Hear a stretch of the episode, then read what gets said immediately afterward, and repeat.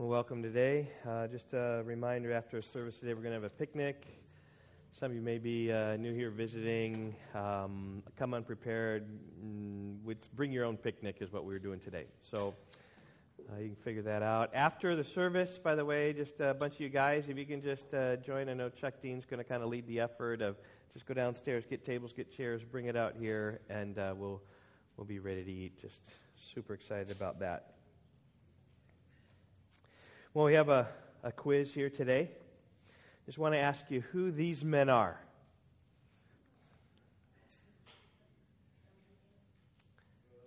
Jim Elliot is one. Who else?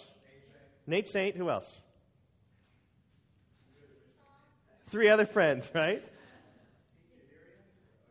Yep, yep. Pete Youderian. Roger Youderian, rather. Ed McCully. And one more. Pete Fleming. Good. And these five, of course, you know, probably know their story well, but we need to tell it again today. Just a good, good reminder. In the 1950s, they went down to Ecuador to reach out to the Waodani people, a people who'd known for their savagery, killed all the strangers that had come into their tribe before they came. And as they reached out to the Waodani people, they uh, they, they had a plane. They figured out they could circle around and a big rope and leave a basket down there. And they left gifts for 13 straight weeks in order to show some kindness and goodwill. And one of those weeks, they, they, they received a return gift on the way back. So they thought things are going well. As they went to this tribe. And then on January 3rd, um, on January 3rd, 1956, they, they landed on Palm Beach it's about five miles from where the Waodani tribe was. Uh, typically, they, they set up camp and they waited for the, the tribe. They had a loudspeaker, and so were, were announcing where they were and inviting people to come, if you will. And eventually, then three people came on the other side of the river. There was a, a man, a, a young man, and, and then two women, a younger woman and then uh, an older woman. And then the missionaries right, encouraged them to come, and it was kind of awkward, and they were scared, and they tried to help them feel uh, comforted. They, they gave them some lemonade and some food, which they enjoyed. They, they gave a, a model airplane to the man. He particularly enjoyed that. Not much conversation took place, but the man was particularly interested in the aircraft. And here's the picture of the man on that beach. He wasn't wearing much, but that's the attitude and perspective of how they're going after him, how they're looking to, to reach out to these people. Um, and Nate Saint, the pilot, he was really interested. He gave him a ride. You picture this guy, right, from this tribe. He gets in the plane for the first time and he flies him up and around. He landed and he wanted more. And so he flew him up and then he flew over the tribe where they were. And, and the story is that he was in there and he's leaning out and saying, Hey, hey, hey, to all his friends down there. Hey, look at me. Woo-hoo! Just having this wonderful time is what he was doing. They had, had a great time. Eventually, then they landed after their encounter. The the natives went back in the forest and back in the homes. And uh, Ed McCully wrote in his journal January 6th, this is a great day for the advance of the gospel of Christ in Ecuador. And two days later, then uh, Sunday, January 8th, 1956, the missionaries landed the plane on the same beach, waited for a same another encounter, but this encounter wasn't so friendly. The missionaries weren't met by three people, they were met by a mob of angry men who attacked them with spears and uh, killed all five of them right there on their beach. They threw their bodies in the river and then returned home. It's a great tragedy. Five missionaries had come on a mission of love only to be killed by a, a tribe filled with hatred towards them for no reason at all. But as is often the case in God's economy, what these tribal people meant for evil, God meant it for good. Genesis 50, verse 20. And, and uh, when the missionaries were missing, Christian radio picked up on this and uh, began uh, broadcasting in the States of the story about these Christian missionaries reaching out to this savage, violent tribe in Ecuador found missing, where they're feared dead. And churches began to pray for missionaries. In fact, I even spoke to a, an older saint in the Lord who told me that he remembers the day when uh, the, the radio were, were all about these missing missionaries down in Ecuador.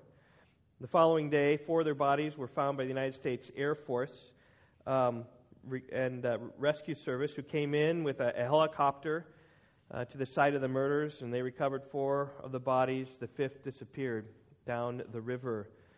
Churches across the nation mourn the death of these missionaries. Life magazine got hold of the story a few days after the tragedy. Then they sent a world renowned photojournalist to Ecuador to document the story. Within a month of their death, they had a 10 page spread in, the, in Life magazine.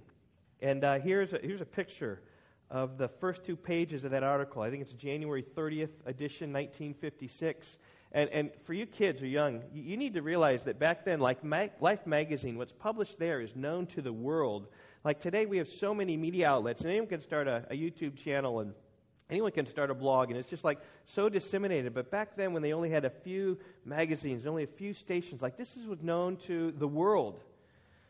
The headline here reads Go and preach the gospel. Five do and die. And uh, they quoted this photojournalist had gone down and interviewed the wives. You can kind of see all five of the wives right there as he's interviewing them and talking to them about what happened. And uh, one, the article quotes Jim Elliot, who said, uh, Our orders are the gospel to every creature.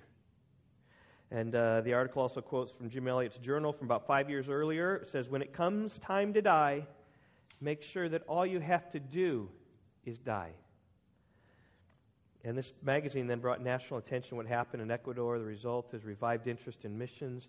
Untold numbers of young people then rose up to give their lives to Christ in foreign lands. And uh, this event then became the catalyst for pushing so many young people into the mission field as they saw the uh, just the her- heroism, if you will, or the sacrifice of these five men. Elizabeth Elliot then wrote this book, uh, Through the Gates of Splendor.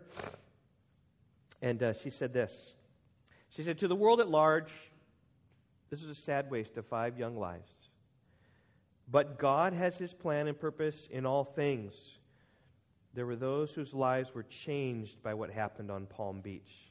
And then she gave a sample list of all the lives that were changed. And uh, here, here are a few of the examples she shares. She says, uh, An Air Force major stationed in England with many hours of jet flying immediately began making plans to join the Mission Aviation Fellowship seeing how helpful the plane was in order to reach these people. In Des Moines, Iowa, an 18 year old boy prayed for a week in his room and then announced to his parents, I'm turning my life completely over to the Lord. I want to try to take the place of one of those five. Just, I want to I wanna do this. I, I, I want to go. And, and my guess is the full number of those who went out as missionary because of what happened were numbered in the thousands, is what my, my guess is. But the number's not complete because the writings of Jim and Elizabeth Elliot are still being read today, and young people being prompted in their lives, really being challenged in their lives. What is it that, that their life is going to be about?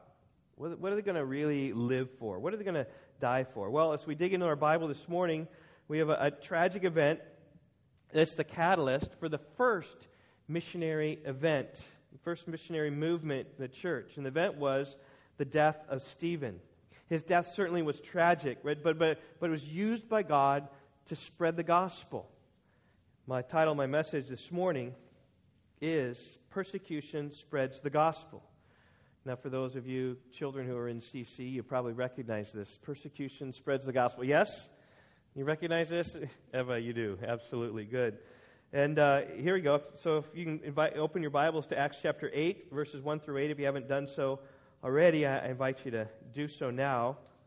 And just know this that, that Acts 8 and Acts 7 and this story have the potential even to, to stir others in the same way that people have been stirred by uh, the story of, of Jim Elliot and his friends. In fact, I was approached by a young person last week after I finished my message and was told how encouraging the message was. And just even thinking about just what it means to really live for Christ, to be so bold in your preaching that even you would be willing to die for him. And so Acts chapter 7, Acts chapter 8 have that same potential. In fact, even maybe more than does the story of, of Jim Elliot and the, the five who died in Ecuador. Before we actually read, just want to quickly set the context. Stephen was a young, spirit filled, zealous believer who was preaching the gospel to those who were in Jerusalem. They didn't like his words, and they killed him. Chapter 7 ends with this He fell asleep, that is, he died. And chapter 8 then picks up on this death we read in verse 1 And Saul approved of his execution. And there arose on that day a great persecution against the church in Jerusalem, and they were all scattered throughout the regions of Judea and Samaria except the apostles. Devout men buried Stephen and made great lamentation over him, but Saul was ravaging the church and entering house after house. He dragged off men and women and committed them to prison. Now, those who were scattered went about preaching the word. Philip went down to the city of Samaria and proclaimed to them the Christ. And the crowds, with one accord, paid attention to what was being said by Philip when they heard him and saw the signs that he did. For unclean spirits, crying out with a loud voice, came out of many who had them, and many who were paralyzed or lame were healed. So there was much joy in that city. This passage breaks really nicely in half. The first half describes the reality of the persecution that the first century church faced. And then the second half describes the results then of that persecution. The gospel spread. So let's look at here at our, our first point. Here it is persecution, verses 1 through 3. First off, we, we see Saul mentioned, and he approved of Stephen's execution. That is, he was in agreement with it. He saw it and gave hearty approval to it. In fact, that's how the New American Standard translate this, trying to bring about a bit more intensive reality of this, that Saul was in hearty agreement with putting him to death. That as Paul was sort of cheering them on. Yes, go. Yes, he was cheering them. Now, for some reason, it looks like Saul himself wasn't involved in throwing the actual stones. If you look back in chapter 7 and verse 58, we see Saul, like, being in charge of the garments. The witnesses laid down their garments at the feet of a young man named Saul. So, so apparently, there, there was everybody here and uh, the stoning was taking place, but before they stoned him, right, they had to, had to take off their shirts from their cloaks, and they laid them down, and Saul was sort of keeping them, and maybe he folded them up for them or something, and he, he kept them there while they, they stoned the, um, Stephen. And maybe this whole clue was the, the fact he's called a young man. Like, why, why wasn't Saul throwing stones as well? And it may be here that he was a, a young man, right? Too young to be involved in that honor of killing a heretic. You know, I remember when I was a senior in, in uh, high school, and I was playing on the basketball team, the varsity basketball team for our, our school, and my younger brother was in the eighth grade. He was too young to play on the team. He wasn't even in high school yet, but he could cheer us on. And in fact, he became our ball boy. Um, and he would uh, even travel with us on the team bus to the games. And he'd roll out the balls and he'd give them the ball so we can kind of shoot and practice. And he'd gather them all up and he'd sit right behind the bench and he would cheer us on. And no one cheered louder for our team than my, my brother did. But he couldn't play because he was too young. And I think maybe that's what Saul was. He was sort of like an equipment manager, taking care of the uniforms and cheering everyone else on. And I would not doubt that he'd let loud cheers right when a, a stone hit Stephen just strategically, right? When, when, it cracked his head or when it hit his back or when it hit his arm or hit, did some good di- damage. Like really cheering. It's probably what Saul was doing. Proverbs 10, verse 23 says, Doing wickedness is like sport to a fool. And uh, Saul loved persecuting the people of God. It was sport to him.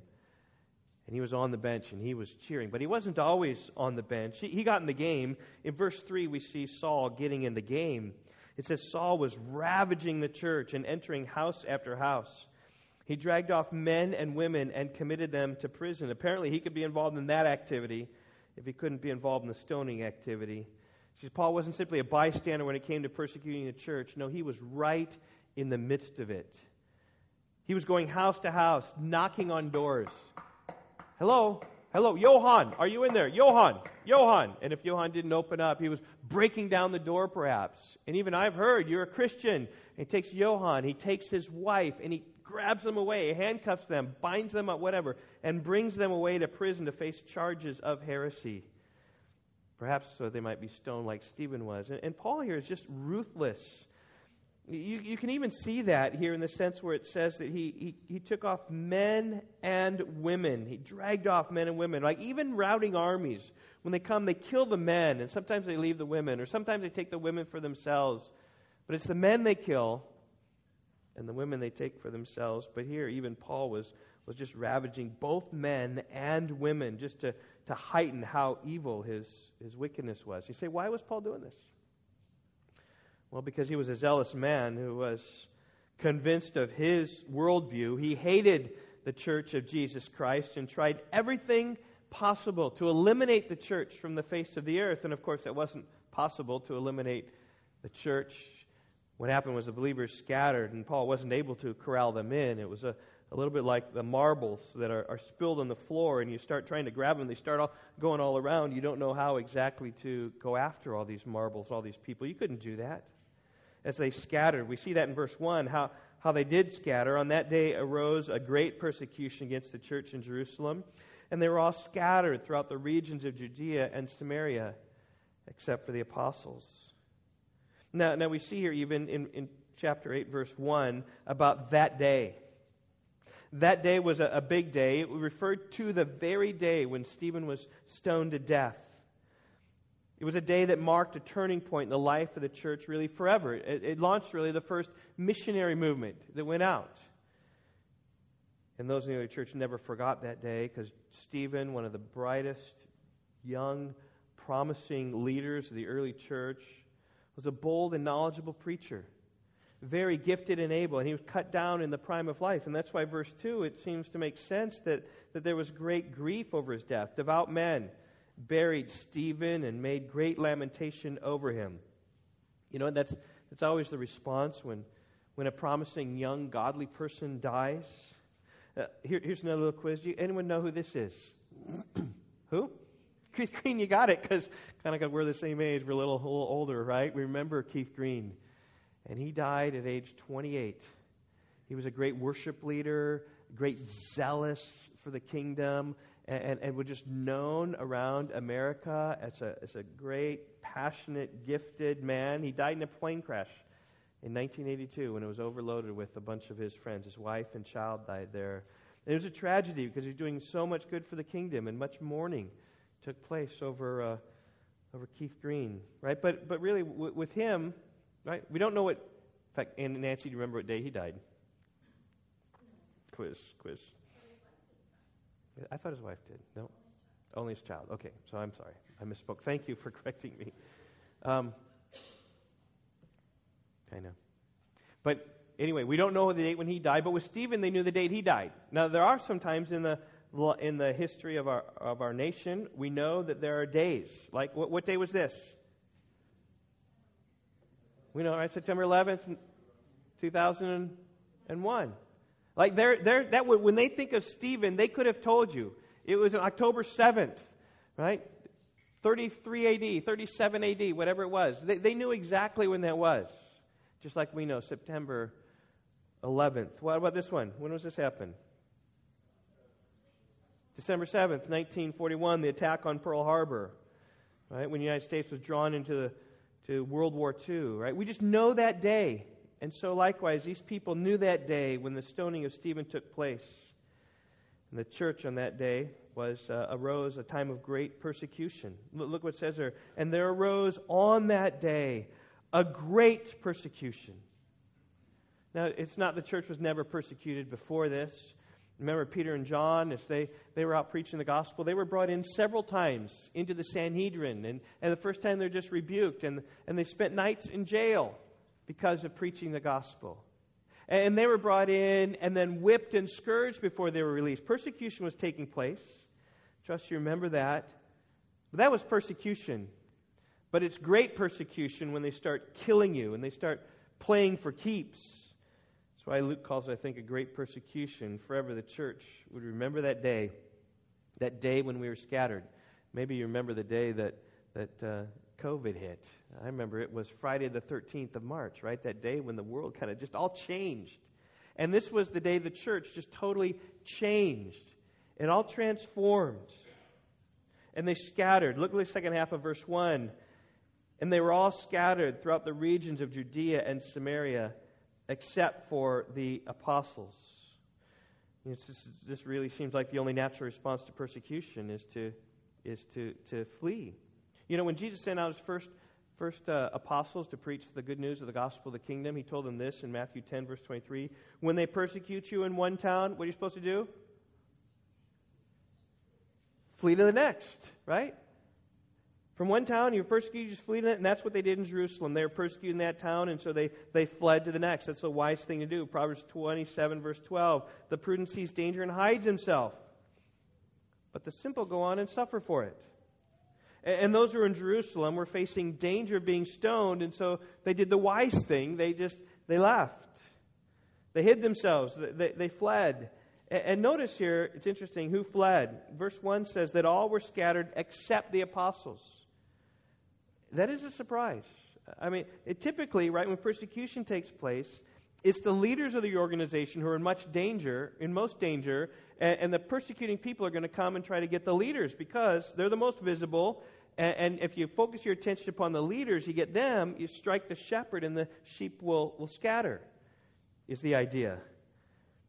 You get the leader of an organization, and the people will disperse. The threat will be calmed down. That's always how it is. During the days of persecution, it's the pastors who are captured and thrown in jail, not so much the people of the church. It was Peter and John, the preachers of the early church, who were arrested and brought in for questioning. And later in the book of Acts, we're going to see Paul fleeing persecution when it came. Right? Not the people so much, because Paul was the, the vocal one. Acts 9, 23 through 25. When many days had passed, the Jews plotted to kill Paul. But their plot became known to him, and they're watching the gates day and night in order to kill him. But his disciples took him by night, led him down through an opening in the wall, lowering him in a basket so that Paul could flee and get out because they're trying to kill the leader. But that's not the case here. The apostles didn't flee, they remained, and it was the people who scattered. Now, Luke mentioned here that um, in verse 1 that they were scattered, all of them scattered. So you just try to picture this in your mind, right? They all scattered except the apostles. Now, some take this literally and they believe that every believer in Jerusalem fled, and you had only 12 believers left in Jerusalem at this time because you had only the apostles. Now, I'm not sure that's exactly what it means because you got logistically that's just difficult. We got 10,000 people perhaps just leaving on that day, just all gone, and uh, migrating out of the city. It might be the case, but I, I doubt it. Um, just because verse 3 then doesn't make any sense. Why is Paul ravaging the church if the church is all gone? And so I think that just by context here, you got to see all, not as every last believer, but all carrying some weight, and many, many were going out of that city. It means a large chunk, lots of people spreading, but not the apostles. They remained. And so you say, what, why they remain? What were they doing when they were remaining? Well, they're probably strengthening the souls of the disciples who were in the city, who were facing some persecution, who were facing the fear of Saul coming along and knocking at their door. Probably continuing to resist the religious authorities and doing everything they can politically. But they're probably some kind of small group of people.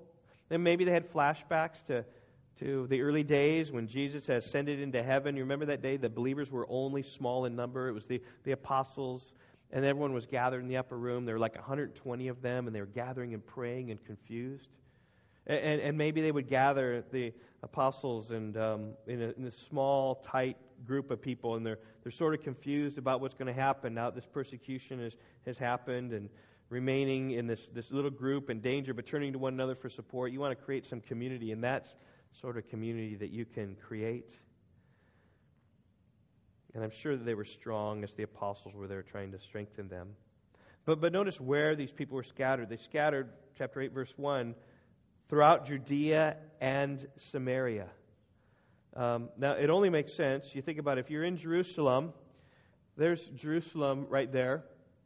And uh, if you look, you can see Judea and uh, Samaria. Those are the, the closest regions right around, right? If you were forced to flee, where would you flee?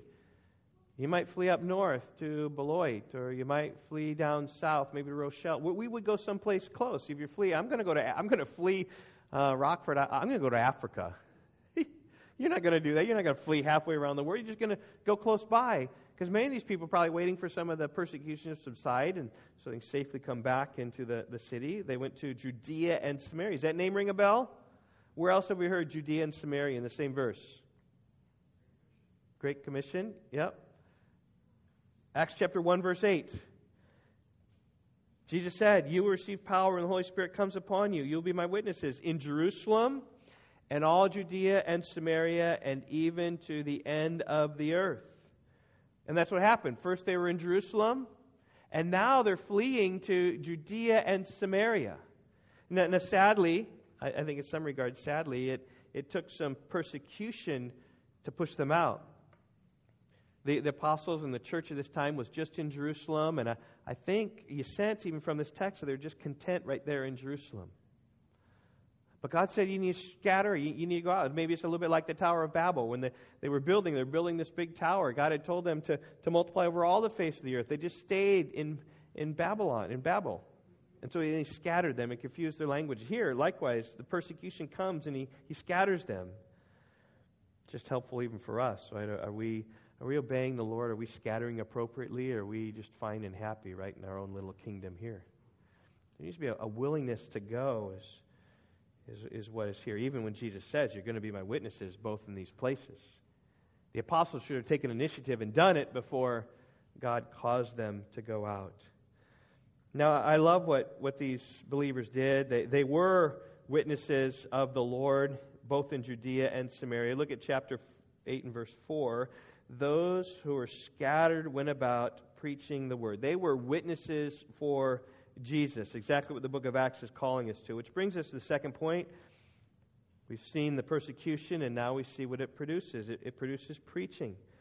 Verses 4 through 8. Now, those who were scattered went about preaching the word.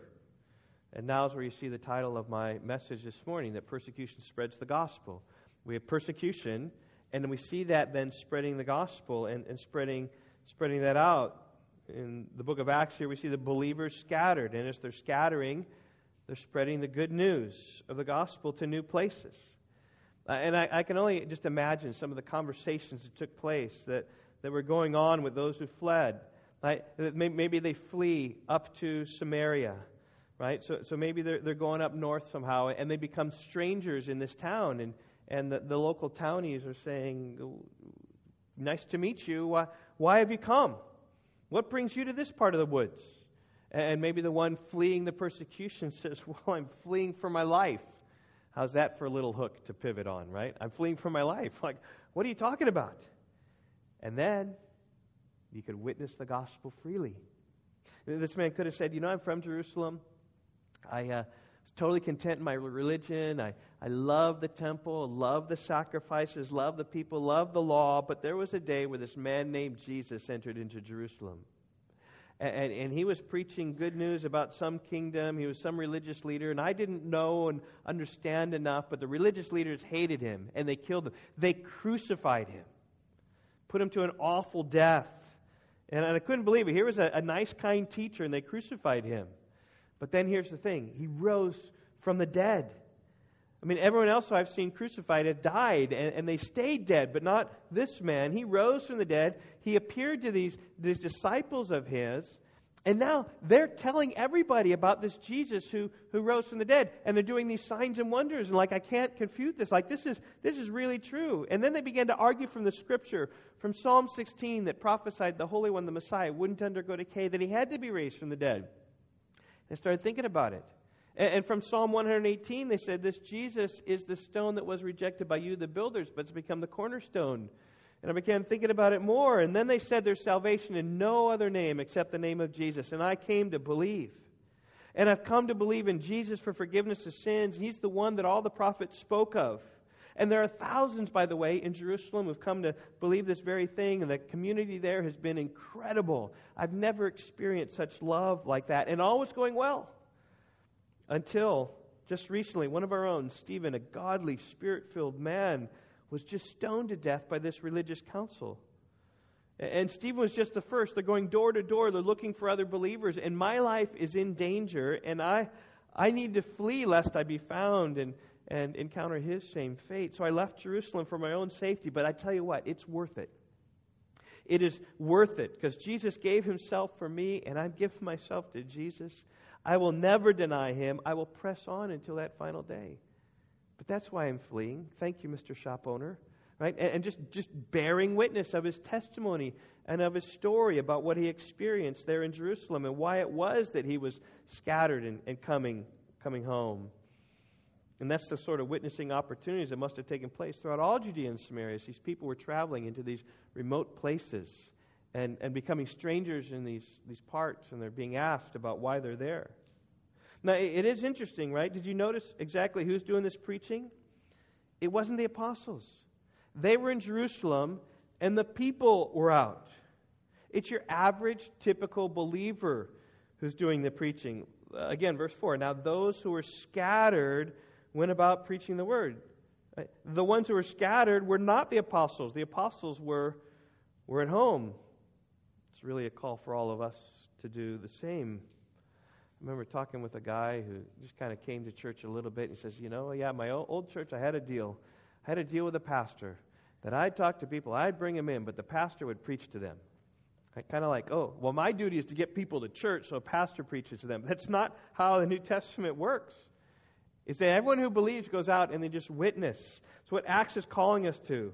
Not just have pastors preach the word, but all believers to preach the word. Now, it might be different. It might not be standing up in a church, right? It might be out one on one with people you know in conversations, wherever you happen to mix.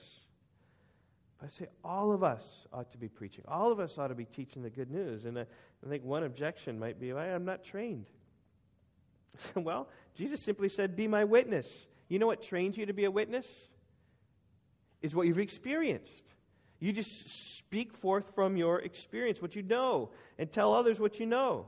That's what a witness on the witness stand does. A witness isn't a, a particular expert in anything other than what he, he saw and heard. And so he just shares what he saw and heard. That's all that, that Jesus is calling us to. So just speak with others of your experience with Jesus, how you've trusted him for forgiveness of your sins. Tell others what you read in the Bible this morning, how it's living and, and real in your life. Tell others of thoughts of Jesus that fill your mind. You don't need to be an expert. I read something this, this week. It's really interesting. Is that, is that uh, you know, as you go out and you witness to other people, you might be scared a little bit because you can't, you don't know all their questions. You, you can't answer all the questions. You don't know anything about Islam or intricate things about the law or ethical issues of the day or, or this or that. But you know what? I, this quote said something about how just the fact, because you don't know all the answers to all the questions, doesn't make your reality any less real. It doesn't make Jesus less real if you can't answer all the objections of people. So you don't need to become a philosophy major to know and refute every argument that everyone will give before you go out and speak to, of Jesus. Right? Just because you don't know the objections, the answers to the objections, doesn't mean that Jesus isn't real and your faith isn't true and that God has forgiven your sin. Yeah, just think about John chapter 9. It's the story of the blind man.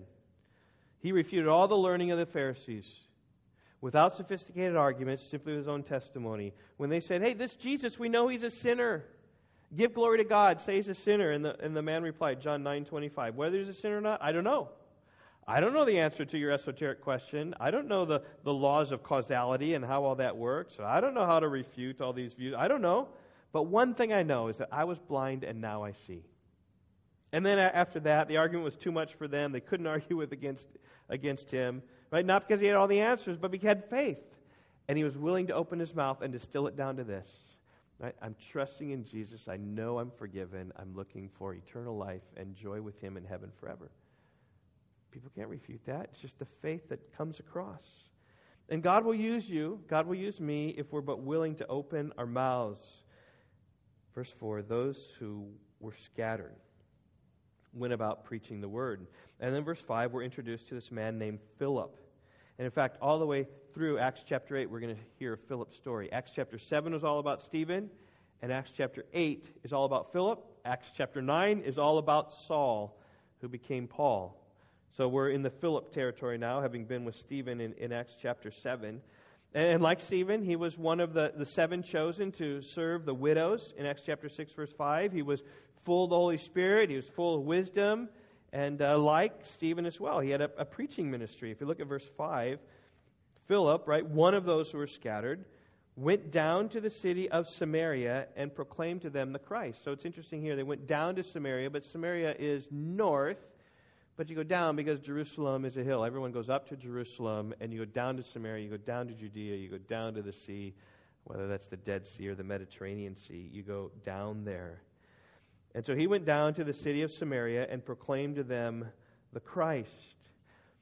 So you look here at verse 5 and you say, What was the content of Peter's message, of Philip's message, rather? He proclaimed to them the Christ, Jesus, the Messiah, the anointed one. He said, What God foretold by the mouth of all the prophets is Christ should suffer. He's thus fulfilled that in Jesus. He said, Jesus, uh, of him all the prophets bear witness that everyone who believes in him receives forgiveness of sins through his name. And the people who heard this message about Jesus, uh, the Christ, were amazed.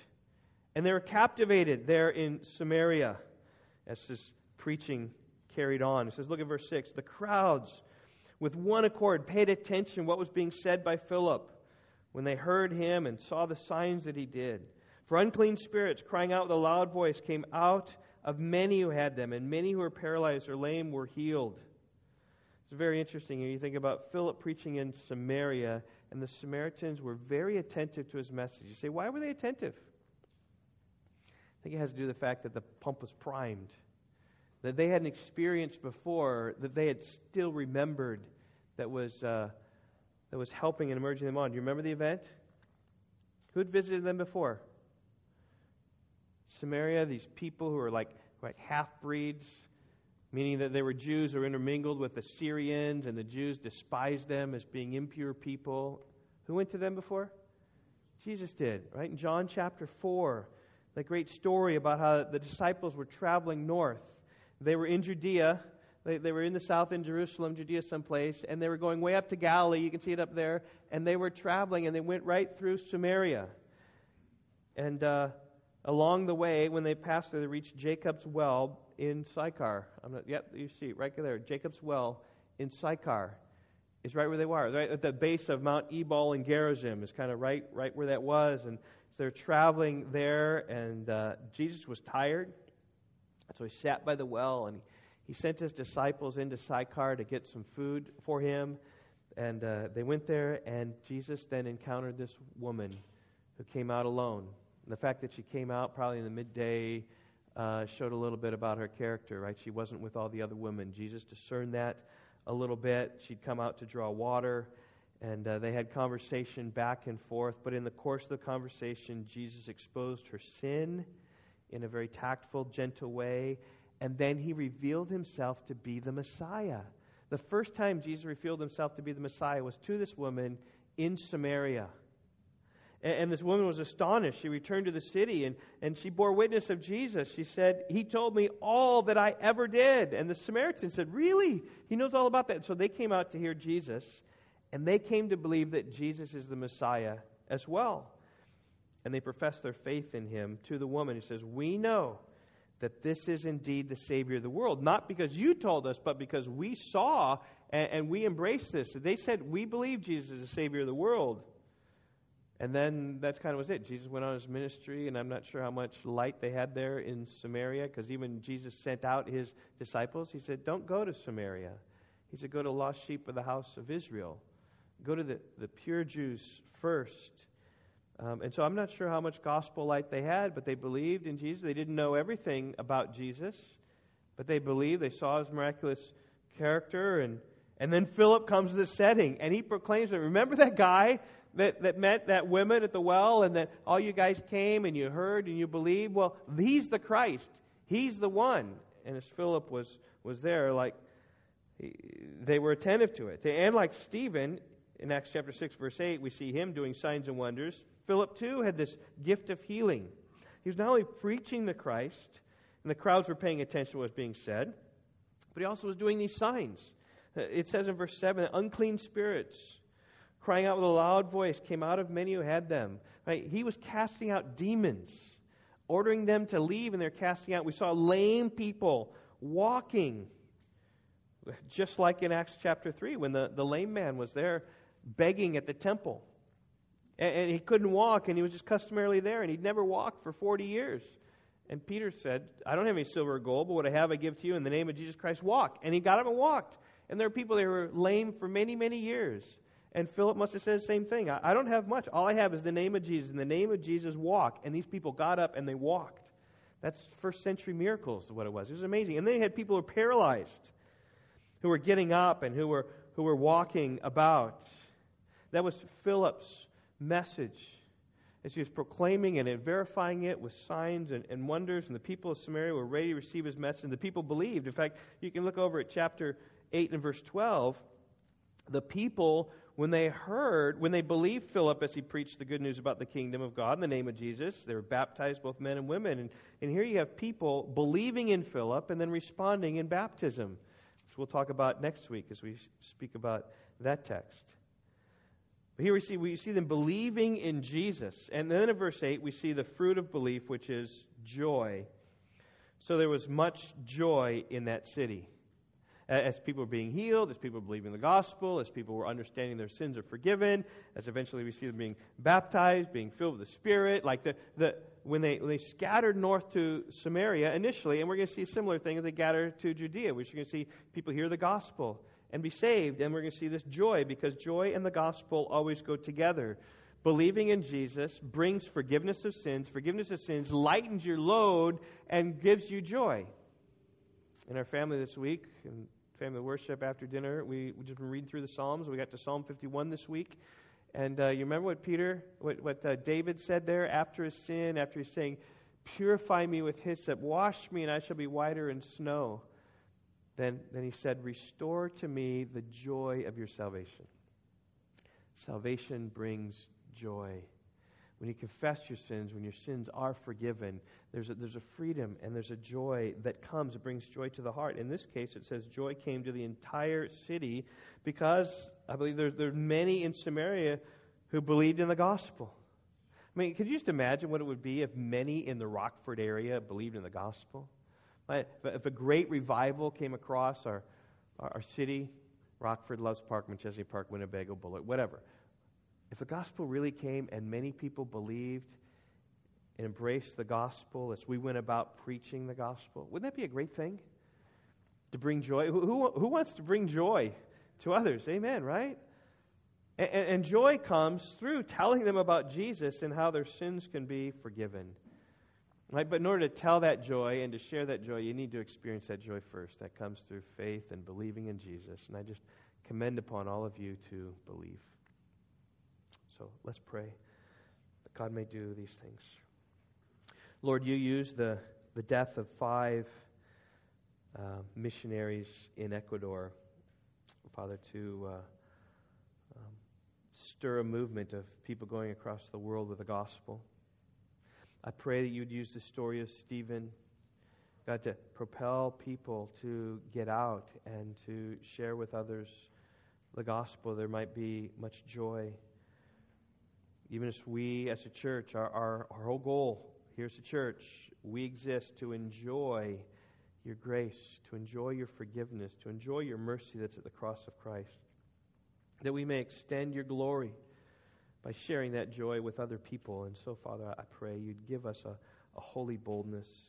May we be like these people who are scattered and preaching the word, not, not official ordained pastors or ministers or preachers. These were everyday. These were um, carpenters and tent makers and waitresses and all sorts of, of uh, occupations. Just typical, typical people, farmers sellers, vendors, shop owners. These were the people who were sharing the gospel and, and speaking to others. And so, God I, God, I pray you would embolden us and that you indeed would bring joy to others through believing.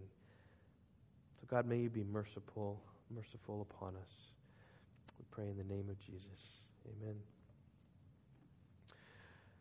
Great. Well, we're going to transition to our first fellowship dinner since uh, March, right? The last one we had was March uh, 2020. So just kind of first Sunday of the month is our first one. We're going to be outside. And so, man, if you want to go downstairs, Chuck will lead you. Just kind of what, what tables you need to gather, we'll put that out there. Um, you should have some food. Just sit down and enjoy some food. You're visiting, you're welcome to join us. Maybe just sit with us and chat would be wonderful. So let me just pray for our time of fellowship and for our picnic as well. So, Father, I pray that we would enjoy our picnic. Um, enjoy ultimate frisbee, other lawn games that we play. Uh, Father, may it be a time of uh, just encouragement, refreshment, just as the, the summer is coming out and it is warm outside. God, may our, may our joy today be evident Um, God, just as we can gather back together, even guide us just in, in future weeks and months what, what things mean with the, the uh, availability of the vaccine. And uh, God, help us to know how it is that we ought to respond as a church, to really think through, um, God, how we can restore some unity at our church. Um, God, just uh, with uninhibited fellowship. God, we thank you for all the food that you provided for all of us, and, and may this afternoon be for your glory. Pray in Jesus' name. Amen.